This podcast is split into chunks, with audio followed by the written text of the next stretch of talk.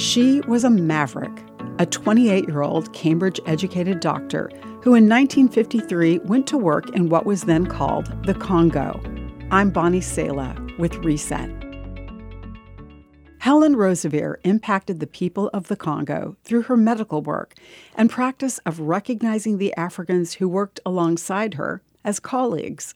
In college, she had prayed, God, go ahead and make me more like Jesus, whatever the cost. Little did she know that she would impact generations through her willingness, as she put it, to offer God the loan of her body. In 1964, when civil war broke out in the Congo, Rebels destroyed medical facilities and kidnapped Helen and 10 other female missionaries.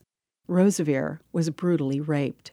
She recounted, on that dreadful night, bruised, terrified, and tormented, unutterably alone, I had felt at last God had failed me. Surely He could have stepped in earlier.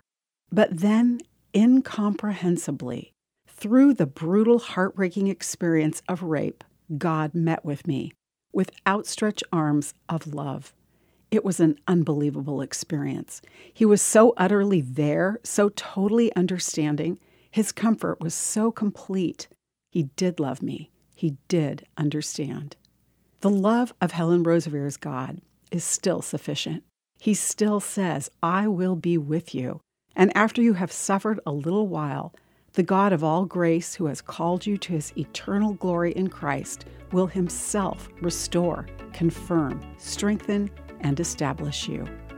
I'm Bonnie Sala with Reset. To hear this again, read or share this, or to find more resources like this, visit guidelines.org.